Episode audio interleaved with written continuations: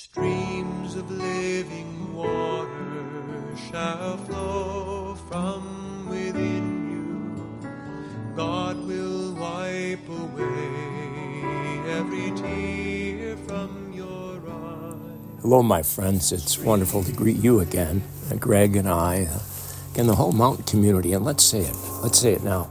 The whole world, as I sit here in a garden in Scottsdale, Arizona, and listen to a plane overhead, and wait for a ministry team from Bonas and the mountain to join me, all of us with a world aching and longing for new life. Trying to find our way to places of peace where airplanes carry people and not bombs, where you and I feel safe and others do as well.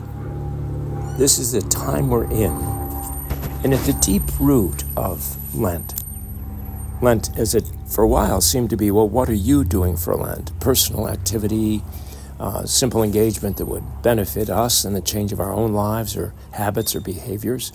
And all of that's fine, but it's deeper and richer. And you and I have an opportunity to continue to move further into Lent with a promise not just that we got through it by giving things up or beginning a healthier practice than we've been having but actually, the wonder of Lent is we meet the one again and again, and in a special way in the Triduum. The Triduum, the one who gave us life and gives us life and is our life, Christ Jesus the Lord. This anointed one who we celebrated not that long ago because this is an early Easter and Christmas and the wonderful time after that. And in, in a year as Franciscan women and men, when we celebrate the creche in a special way, the gentle, tender Mary and Francis in his time, but her ancient, holding the infant Christ in a cold, dark night near a manger, and Francis on a snowy hillside with the poor and the rich alike near the town of Greccio.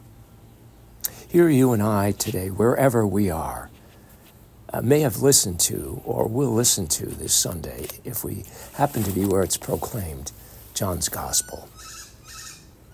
And so, as we hear the voice of this garden and the birds around me, we hear John's community tell us Jesus came to a town of Samaria called Sychar, near the plot of land that Jacob had given to his son Joseph. Jacob's well was there. Jesus, tired from his journey, sat down there at the well. It was about noon. A woman of Samaria came to draw water. And Jesus said to her, uh, Give me a drink. And this is a great phrase. His disciples had gone into town to buy food. And then the whole conversation opens up. The Samaritan woman said to him, how can you, a Jew, ask me, a Samaritan woman, for a drink? My friends, I think the whole world turns on some sort of question like that. and sometimes we need our disciples and others to step away and go look for essentials.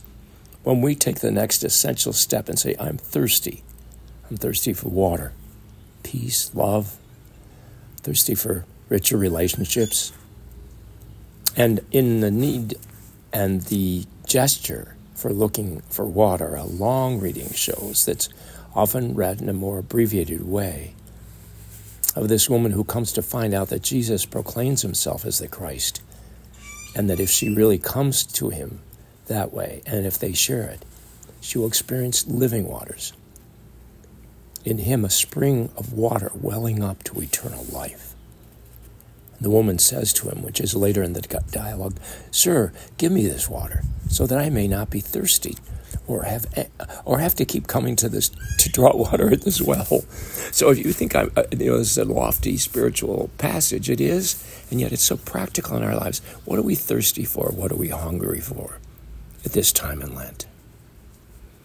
Well, if we move that to a common conversation, which means members of the body of Christ we're looking for how do we align our lives with others and risk going to the same well with them. The well of conversation and good cheer, the well of risk taking, of forgiveness and healing where there's living waters. How do we find our way today and in these coming days? Because it doesn't happen easily to support our nations, to find their way to the ones we now think of as foreigners separate from us, of different color, different language system, different customs, different habits, different religions.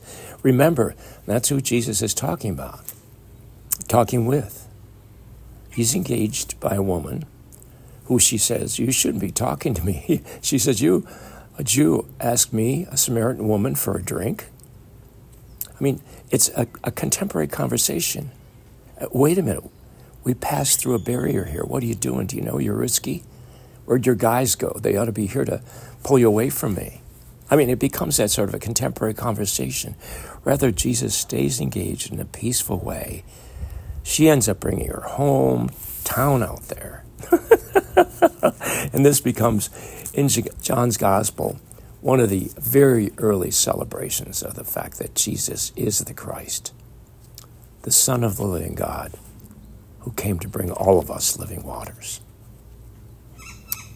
I don't know if on this journey, as these beautiful birds sing their song for this day, we'll be singing around the song from Cyprian Consiglio, uh, Streams of Living Water flow from within you. It's an ancient, ancient one that comes out of ancient Jewish scriptures.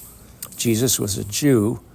Now he's engaging a woman who's actually the background of the Samaritans was part Jewish in the sense that they worshiped Yahweh and other gods.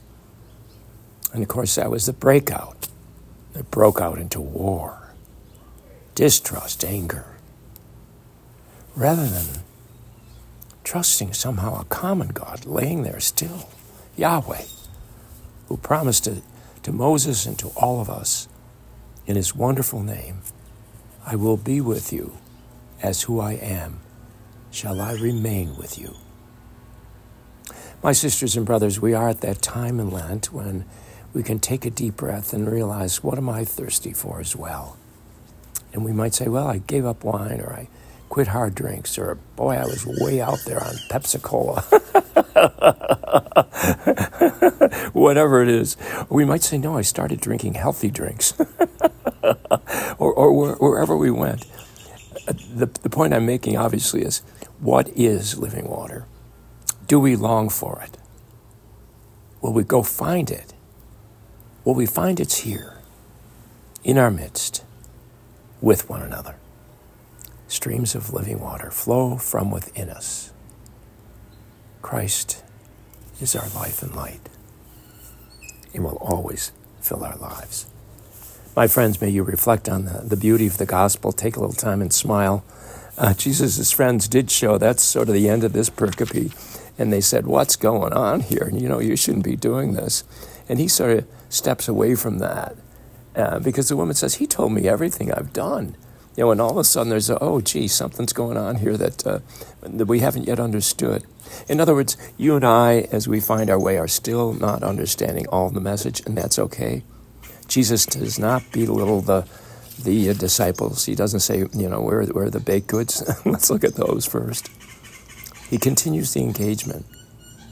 And somehow they watch this in awe and begin to, probably days later, or maybe not until the cross, know that He came to heal and not divide, to lift us all up with all of creation, and bring us into the eternal life and love and peace of the one we call the Father, the eternal Spirit of life for all of us. My sisters and brothers, take a little time with whatever opens your heart today in Franciscan Lectio. See what speaks to your heart that might not have yet. and will touch you now. Possibly as a bird trying to speak to you, as this one might be to me, or at least to the whole neighborhood, or maybe just to find a mate today, to snuggle up and begin love again. I mean, it is soon springtime. May that be breaking out in your life now as Greg and I greet you with the rest of the mountain family and all who wish to be still and know that there's a God who is with us. Be still and open to that God who is present now. Be still and know. May the Lord continue to reign in your heart with a simple joy and gift of everlasting peace. Dan Riley, again, and Greg Lecamelli. Glad to be with you on our Lenten journey.